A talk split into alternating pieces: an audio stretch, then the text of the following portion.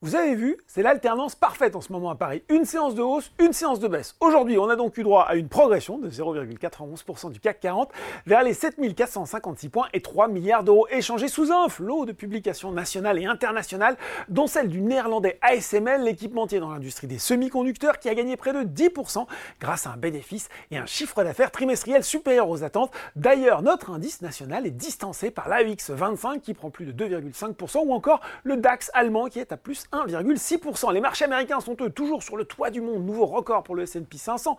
Le Nasdaq, qui est proche des sommets, qui gagne 0,9% à 17h45, porté notamment par Netflix, groupe de streaming, qui grimpe de 11,5% après avoir annoncé un bénéfice net par action de 2,11 dollars au quatrième trimestre 2023. C'était 0,12 dollars au quatrième trimestre 2022, avec une marge opérationnelle qui passe de 7 à 16,9% et un nombre d'abonnés qui a grimpé de 12,8 pour atteindre désormais 260 millions. Ce soir, on surveillera les de Tesla. Et puis le Dow Jones est lui à plus 0,4% malgré eh bien, des déceptions notamment sur les chiffres de la société Dupont qui perd 11%. Du côté des valeurs en hausse à Paris, eh bien c'est Imeris qui se distingue, le spécialiste de la valorisation des minéraux qui bénéficie d'un avis favorable de BHF qui reste à surperformant sur le titre mais avec un objectif de cours remonté de 55 à 67 euros. Le courtier qui souligne l'avenir, je cite, radieux qui se profile pour Quartz Corporation, qu'entreprise qu'Imeris a créé en 2011 avec Norx Mineral dans le domaine de l'extraction et de la transformation du quartz de haute pureté.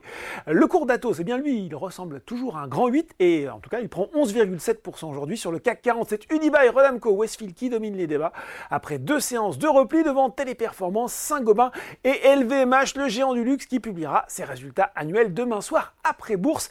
À noter aussi que le cours d'Acticor Biotech poursuit son envolée plus 15,8% hier.